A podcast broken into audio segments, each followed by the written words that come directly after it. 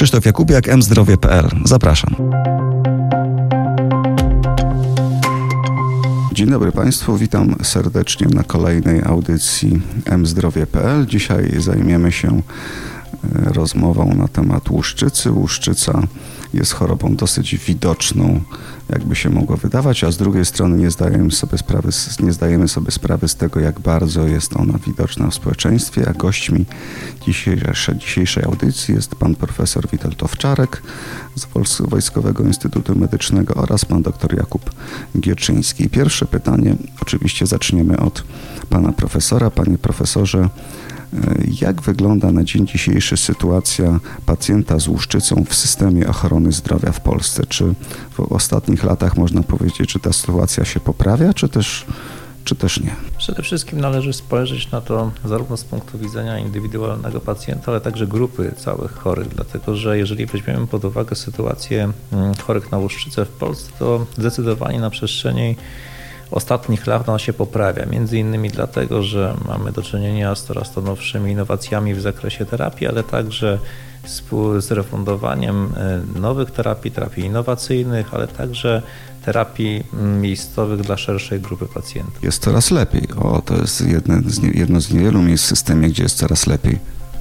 Jest to na pewno choroba, która w ostatnim czasie zyskała wiele, jeżeli chodzi o możliwości leczenia naszych chorych, natomiast bierzemy pod uwagę również aspekty związane z e, preferencjami zarówno lekarzy, ale pacjentów, ale także dotyczącymi możliwości dalszej poprawy leczenia. Proszę wziąć pod uwagę, że mówimy o bardzo dużej grupie pacjentów, czyli mniej więcej od 800 tysięcy pacjentów w naszym kraju, ale także jeżeli zobaczymy pod uwagę, dla kogo mm, kierowane są innowacyjne terapie, to mówimy o bardzo niewielkiej grupie pacjentów. Więc de facto, jeżeli popatrzymy na całość, no to wydaje się, że ten postęp i postępowanie mające usprawnić na celu pozycję pacjenta z łuszczycą packowatą w systemie powinny trwać przez cały czas. Czyli 800 tysięcy pacjentów, mówimy o chorych, natomiast y, to innowacyjne, drogie leczenie, o którym jest ostatnio głośno, dotyczy znacznie mniejszej grupy. Zdecydowanie, dlatego że są to terapie skierowane dla pacjentów o przebiegu umiarkowanym i ciężkim, nie reagującym na inne terapie klasyczne. Natomiast proszę zwrócić uwagę, że gro pacjentów chorujących są to pacjenci o przebiegu łuszczycy łagodnym i przebiegu łuszczycy umiarkowanym. Stąd też dla nich akurat te formy terapeutyczne nie zawsze są potrzebne. I z łuszczycą jest jeszcze o tyle ciekawa sprawa, że bardzo wiele chorób współistniejących mają, mają pacjenci, tak?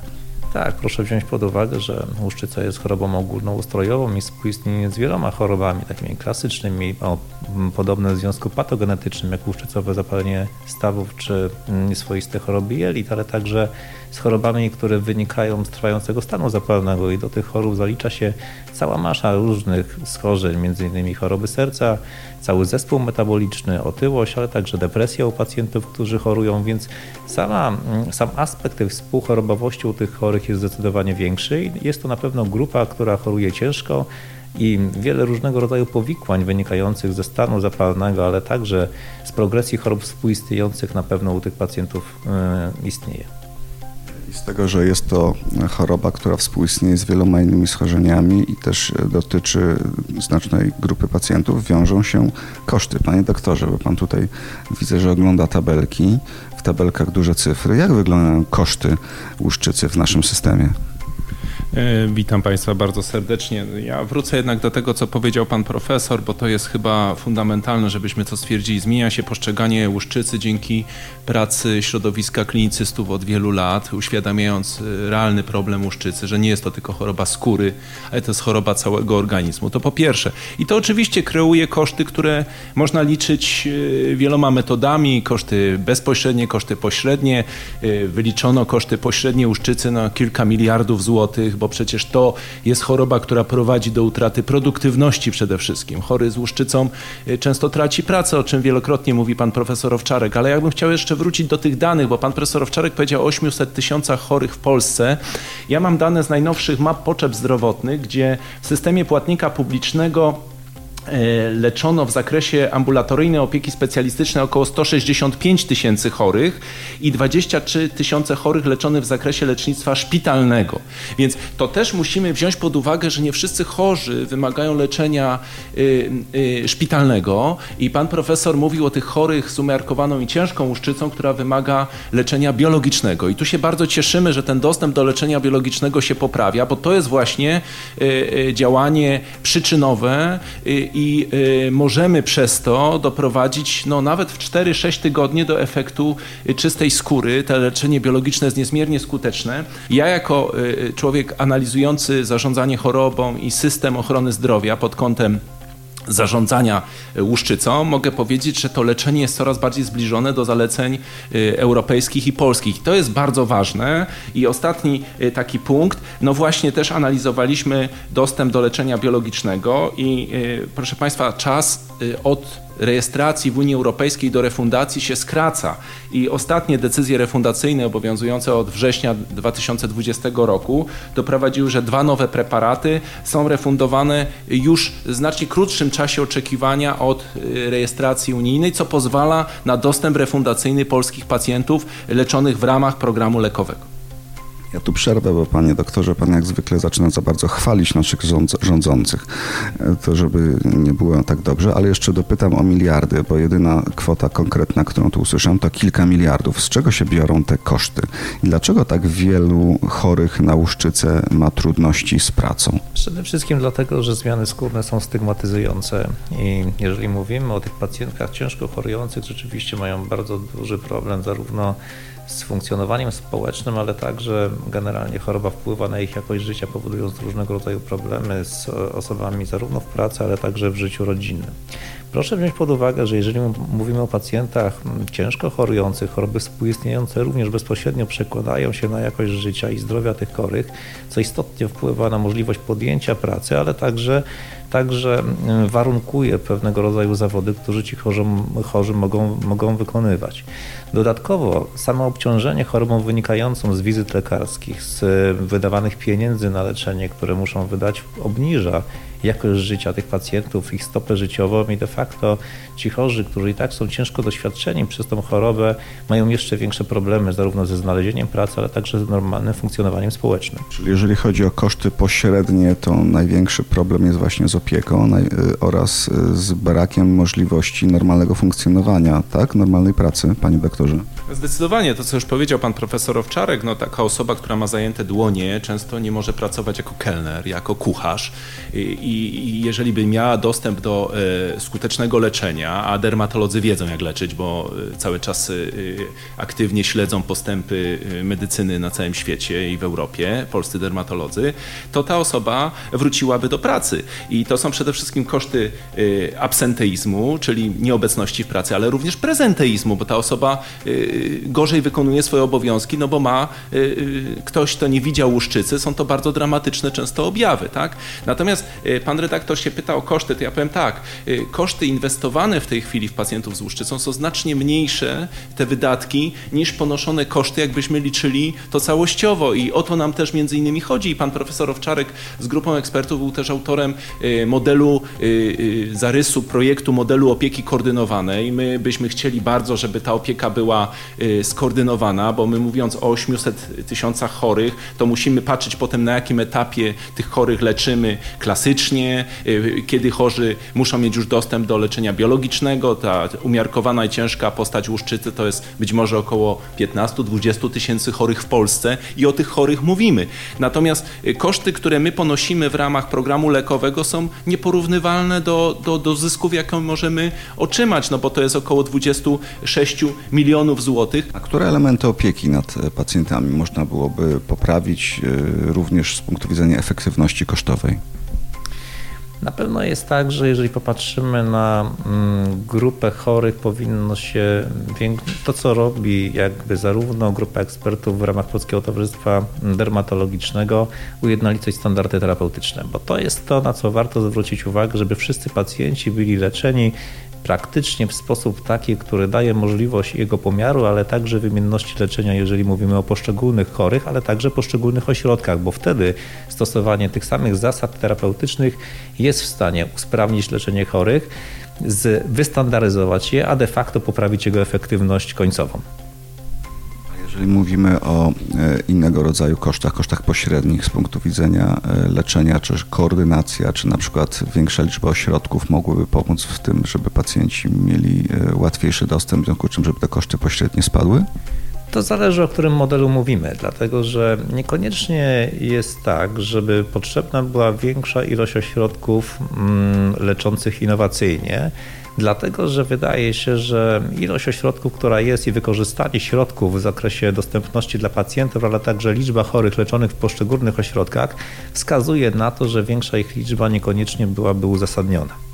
Natomiast jeżeli mówimy o możliwości wykorzystania standardu mm, leczniczego dotyczącego leków bionastępczych, powinny być one stosowane przez szerszą grupę e, lekarzy i dostępne dla szerszej grupy pacjentów. Stąd też wyjście na przykład leków biopodobnych do rynku otwartego jest bardzo dobrym rozwiązaniem z punktu widzenia dostępności dla pacjenta, możliwości jego zastosowania, ale także ma bardzo duży aspekt i impact ekonomiczny, dlatego że pozwoli leczyć tych chorych w sposób innowacyjny w szerszej jakby grupie i ograniczy koszty związane z tymi kosztami hospitalizacji, dostępności do ośrodka, ale także no, istotnie wpłynie na edukację, zarówno związane z pacjentami, ale także lekarzy leczących, ponieważ wprowadzanie dodatkowych terapii, dodatkowych standardów, możliwością wykorzystania przez lekarzy dermatologów w, pracujących w rejonach, mm, co biorąc pod uwagę jest na dzień dzisiejszy standardem terapeutycznym istotnie wpłynie na poprawę opieki mm, i leczenia pacjentów chorych na łuszczycę w Polsce.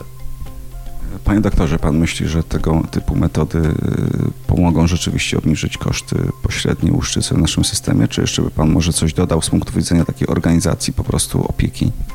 No, koszty pośrednie, jak już powiedzieliśmy z panem profesorem, to są przede wszystkim absencje i prezenteizm chorych, wczesne renty. Ten chory mógłby znakomicie wypełniać swoje obowiązki zawodowe, jakby miał po prostu y, y, skuteczne leczenie. I teraz nie wszyscy chorzy, tak jak pan profesor powiedział, będą leczeni innowacyjnymi lekami biologicznymi. Pamiętajmy, że zgodnie ze standardami jest szereg etapów leczenia i, i myślę, że dermatolodzy doskonale wiedzą, jak leczyć tych chorych.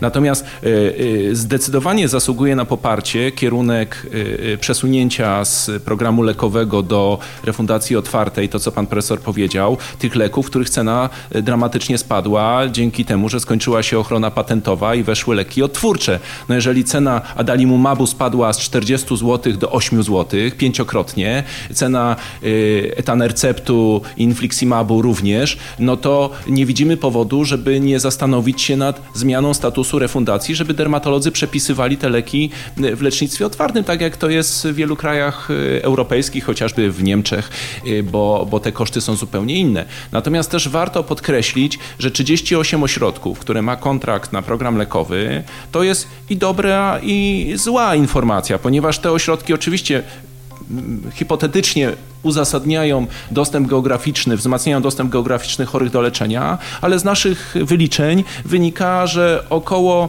80% pacjentów włączanych do nowych terapii to jest y, około 20% y, ośrodków klinicznych. No, takich ośrodków jak ośrodek pana profesora, czy ośrodek w Łodzi, czy ośrodek w Poznaniu, no, głównie są to ośrodki akademickie. I swego czasu pan profesor Owczarek mówił, że być może powinno być w Polsce około 10 ośrodków eksperckich, które by jednak prowadziły tak calma. Już terapię najnowszymi lekami. Pamiętajmy, że terapia najnowszymi lekami też wymaga określonych y, kryteriów włączania, określonego monitorowania tych pacjentów, no ale też to, co pan profesor podkreśla i pani profesor Joanna Narbut, konsultant krajowy, to są zmiany zapisów programu, żeby one były bardziej przyjazne. Te ośrodki borykają się z, dużą, y, y, z dużym nasileniem administracji, wpisywaniem do programu i wrócę do tego, że z tych 26 milionów, które przeznaczamy na program mlekowy, tylko około 2 milionów jest na obsługę programu. No to jest całe czasy, y, te świadczenia i praca ośrodków ciągle jest niedoceniona, nie właściwie wyceniona i tutaj apelujemy, ja przynajmniej apeluję do Narodowego Funduszu Zdrowia o poprawę wycen tych, y, tych, y, tych świadczeń, no bo te ośrodki rzeczywiście prowadzą skomplikowane leczenie.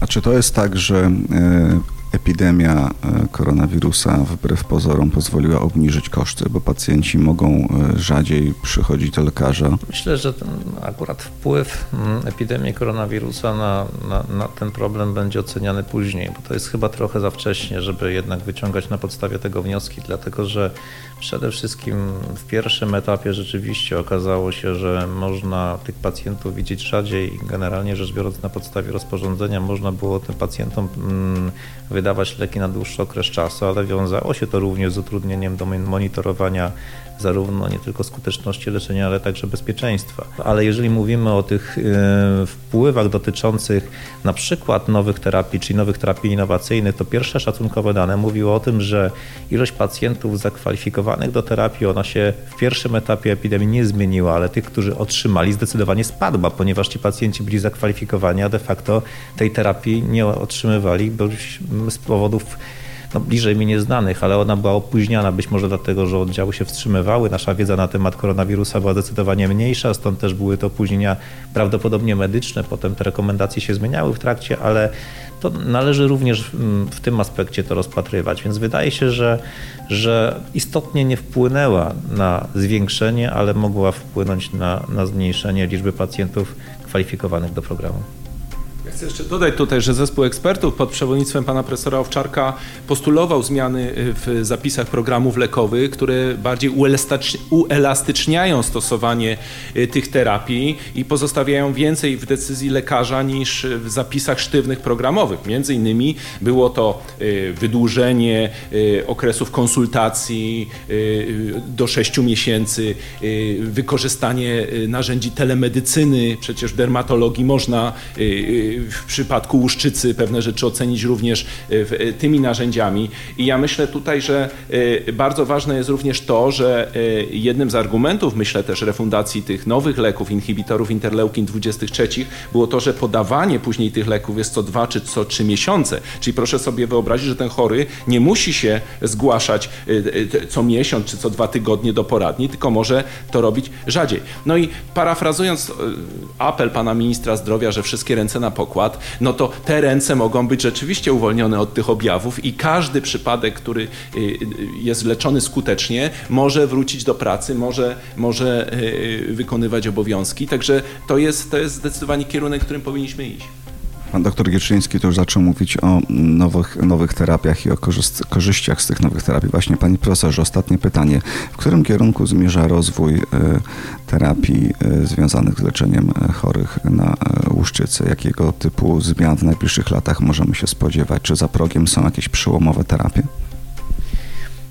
W ostatnim czasie wiele się zmieniło, jeżeli chodzi o poznanie patomechanizmu choroby i zostane, zostało mm, wyizolowanych wiele czynników, gdzie generalnie rzecz biorąc trwają prace nad skonstruowaniem leków mających być innowacyjne i poprawić skuteczność terapii. Należy wziąć pod uwagę, że ostatnie 10 lat w Łuszczycy to jest istotny postęp. Wprowadzono bardzo wiele różnego rodzaju terapii biologicznych, ale także zaczynają się prace nad lekami, nad małymi molekułami, które w moim przekonaniu w przyszłości mają zastąpić klasyczne leki ogólnoustrojowe.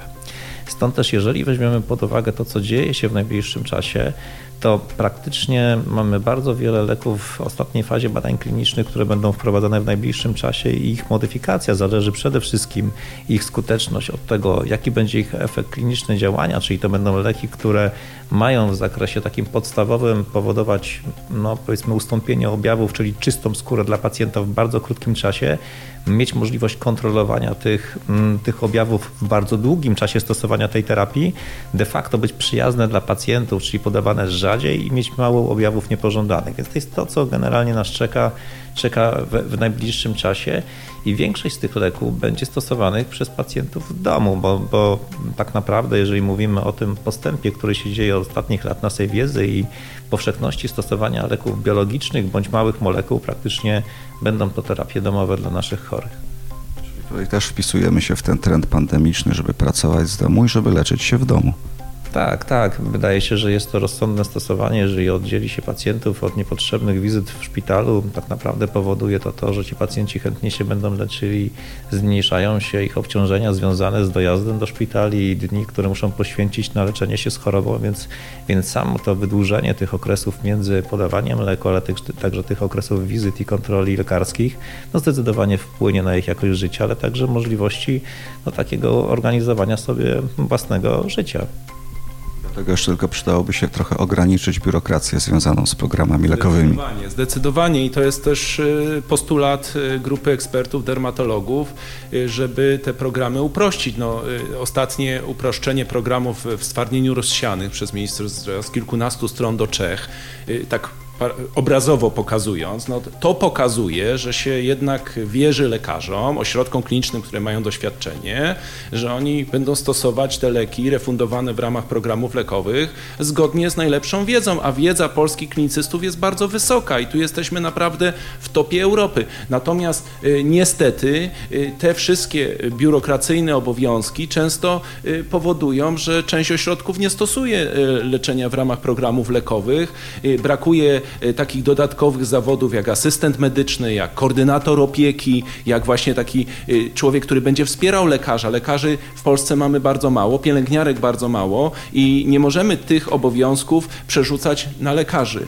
Więc y, zdecydowanie powinniśmy upraszczać administrowanie programami lekowymi, no, biorąc pod uwagę również to, że to się po prostu sprawdza. Dostęp do tego leczenia w ramach programów lekowych jest na tyle tyle bezpieczny z punktu widzenia kontroli budżetu. Jeszcze raz podkreślę, nawet mamy w przypadku Łuszczycy zespół koordynacyjny, który monitoruje zasadność leczenia, więc y, tu mamy pełną gwarancję, że, że to leczenie jest stosowane u tych pacjentów, u których musi być stosowane. I są efekty. Bardzo dziękuję. Są efekty. Mam nadzieję, że będą kolejne efekty, zarówno jeżeli chodzi o rozwój terapii, jak i o spadek poziomu biurokracji. Bardzo dziękuję pan, panom za uwagę. Gośćmi dzisiejszego programu byli profesor Witold Owczarek, Jakub Gierczyński. Bardzo dziękuję. Bardzo dziękuję bardzo. Krzysztof Jakubiak, mzdrowie.pl